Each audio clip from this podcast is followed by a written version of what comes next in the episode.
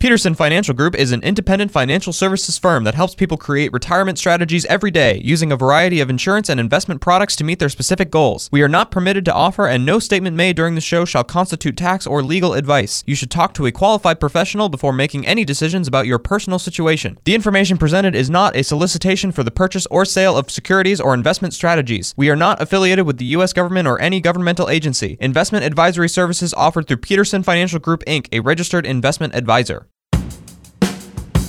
This is the Retirement Ready Podcast with President and founder Eric Peterson of Peterson Financial Group, Iowa's retirement specialist with an office in Des Moines. It's time to make sure that you're retirement ready. All right, Eric, let's uh, dive in and see what we got from Edgar in the Windsor Heights area.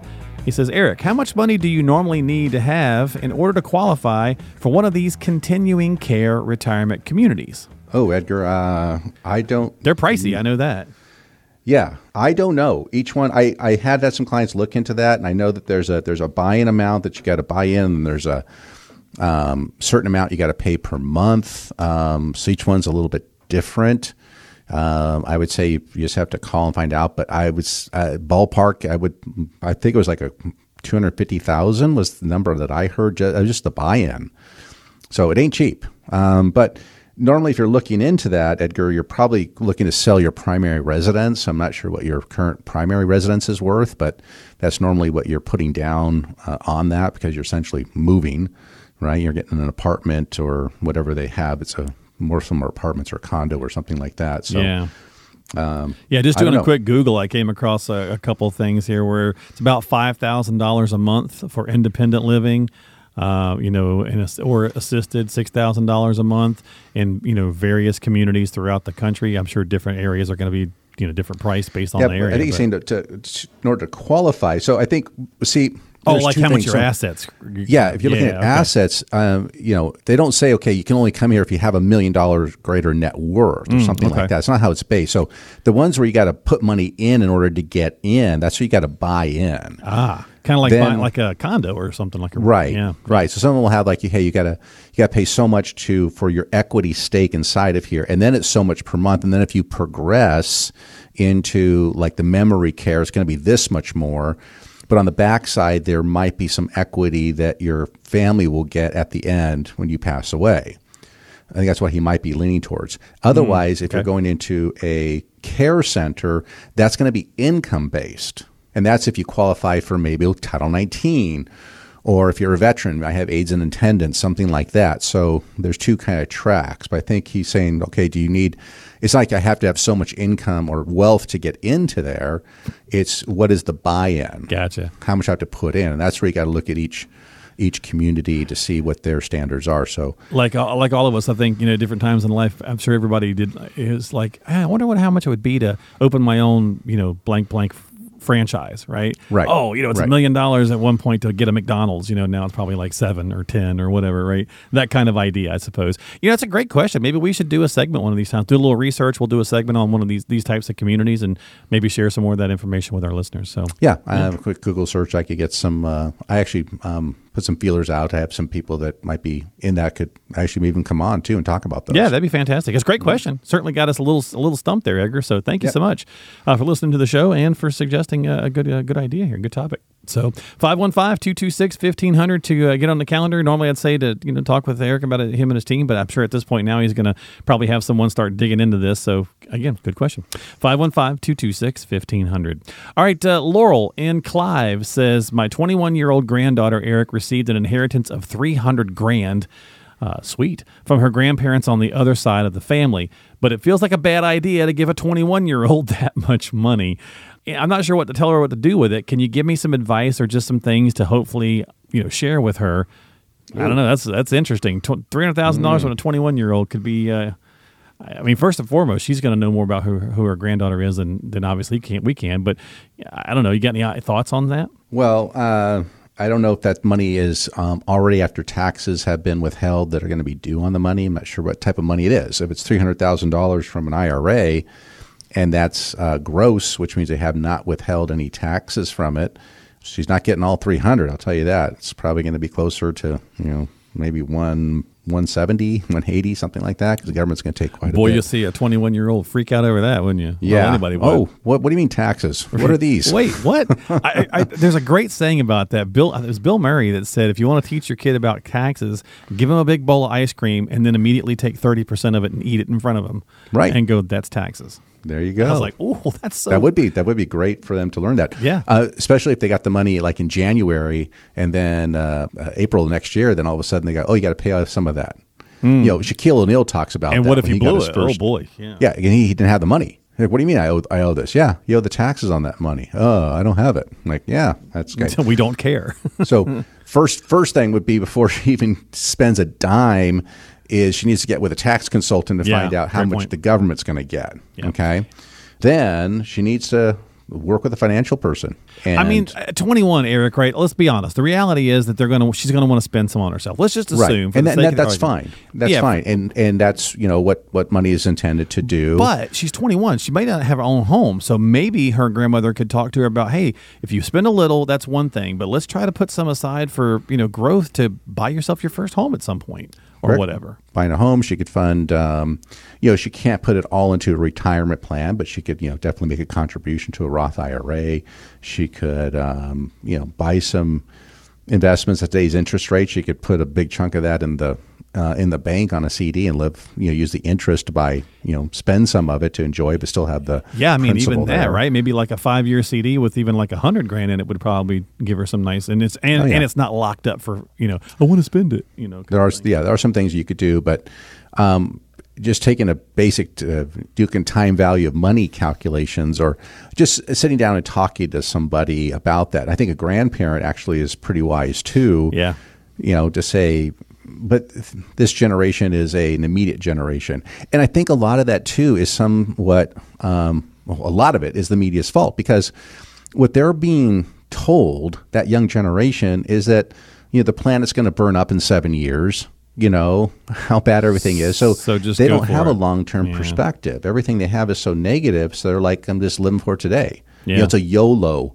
Uh, you only live once type of attitude, and you know what the heck? You know, we're not going to be here in ten or twenty years, so Yeah. why not enjoy it now? As opposed to, you can tell her, well, you know, I was your age we only had this much money, right? And times were tough, and we had to save and save and save. And now I'm able to, you know, use the fruits of my labor and that kind of stuff. Well, the good news is, Laurel, you're her grandmother, not her parents. So you Right. might get a little more through to her than your parents would. Hey, toss her in the car and say, I want to take you someplace real fast, and then bring her down to Eric's.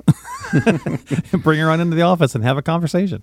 Uh, maybe listen to, um, you know, I, as much as I hate to refer you to him, but you know, Dave Ramsey actually, uh, his uh, financial peace thing is pretty good for people around that age. okay. Um, there's also some great content on um, um, on financial literacy with um, Prager University has some good stuff. okay. Um, there's are some there are some things out there geared towards uh, younger people so they can understand some of these financial concepts because they don't teach this stuff to them. They teach them maybe how to balance a checkbook or something like that, but not about long term investing or. But also, you know, if she picks up a couple of things about investing, you know, maybe just buying some companies that she likes. You know, if she likes Starbucks, well, buy the company, and that way, every time you're buying a uh, whatever soy latte with uh, you know whatever it is, you're Oat paying milk. yourself. Yeah, exactly. Right? Well, I think your I think your advice first off is definitely help her figure out if this is if this is the amount fully or if she's got to pay Yeah, what the tax taxes on it. are gonna be, Yeah, and that's, reserve that. That's going to be a big one. So a lot of good stuff there. Uh, definitely reach out, Laurel, if you need some help. Try to get on the calendar. Maybe you can bring her in for a consultation. Well, to Eric's point, she's not necessarily you know looking at retirement. Maybe a financial professional that could help her think about you know what she's going to need in the next 15, 10, 15 years like a home or something could be a way to go to. So great, interesting questions this week. 515-226-1500, 515-226-1500. Final one, D in Pella. My financial advisor, Eric, is older than me. Should I move to somebody who's going to retire, who someone else who won't retire, excuse me, before I do? Ah, yeah, D. You know, that's. Uh, I'm getting um, this question more and more. It's the one of the ones that people don't come out and ask you directly. Know, it's kind of one of those topics, those taboo topics you're not supposed to ask. But I know my hair's getting grayer, um, so I'm sitting across from a client, and uh, they kind of subtly ask, "How much longer are you doing this for?" Or things like that.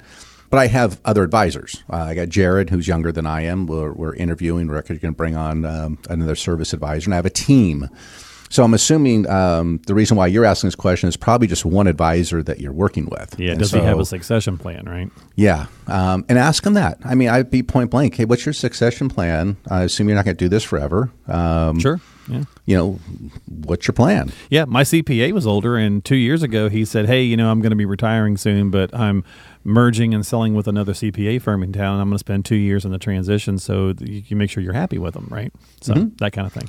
And if he doesn't have a plan, then that's when you start shopping, right? You start looking and say, okay, well, I'm going to, you know, start looking. If if he's a good advisor and he cares about his clients, more than likely he has got something uh, in the works or has some type of a plan. Yeah, You know, I have that Yeah, because. I don't want my clients to be, uh, you know, left hanging there, right? Right, yeah. I travel, um, I drive, right? I mean, we never know when you know the True. end may come, True. right? So Good point. need to have that stuff in place anyways. But I don't plan on retiring, so I tell my clients I plan on slowing down. But that's why I have support staff. You know, I have nine employees, and my clients work more with my staff than they do with me. They interact more with them. So it's it, That's the nature of the business growth, right? I mean, at some point you can't do it all, so you have to have Correct. people to farm it out to anyway. So Correct. Yeah. Yeah. Good stuff. Now, what's the direction? They, they see me every so you know at least once a year, and I'm here. I'm leading them. But that's what I would ask him. And if he doesn't have that, then start looking. Yeah. Um, you know, but that's this is the advantage of working with a little bit larger firm as opposed to just a sole producer. Um, Good because sole producer, you know, something happens to them, then you're kind of left. Now, I'm assuming your assets are custodied somewhere. Like we use Fidelity as our custodian, so even if you know all of us perished in a plane crash or something like that, your assets are held with the, either the insurance companies that we use or right, Fidelity. right. They're not in your closet in a box, Yeah, right? yeah. Exactly. So, and if you know, maybe you want to come in and talk to us too, um, because you know we do have a bench, right? That's the one thing on like basketball teams or all, any kind of sports team, right? You got depth on the bench. There you go. People that can fill in. So that's what you're looking for. So give us a try. Anyways, Yeah. That's a great. uh, That's a great. I mean, great questions this week, really. Right. So some interesting ones Mm-hmm. for sure. And yeah, I mean, if you you know, just oftentimes I think a lot of our problems can be solved if we just ask a question. Not saying that you haven't, D. You may have. We don't know. But you're not going to offend them. Yeah. You're not going to offend them because it's at the end of the day, it's your money, and you have to feel safety and security with your money. And it's not his; it's yours. It's not theirs; it's yours. So you need There to go. feel feel some kind of security and just ask the question. And you might, you might, he may already have it planned out, and then you find, great, you know, woo, that's off my shoulders. Um, thankful that I asked. You've been listening to the Retirement Ready podcast. If you have questions about what you've heard on today's podcast and would like to schedule a complimentary retirement readiness review with Eric Peterson and the team at Peterson Financial Group, call now 515 226 1500 is the number to dial.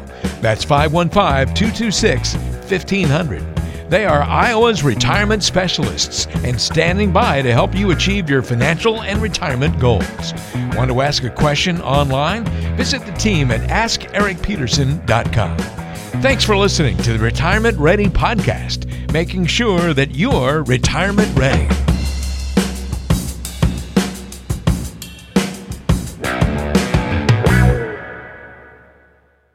Did you know that Eric Peterson also has a radio show?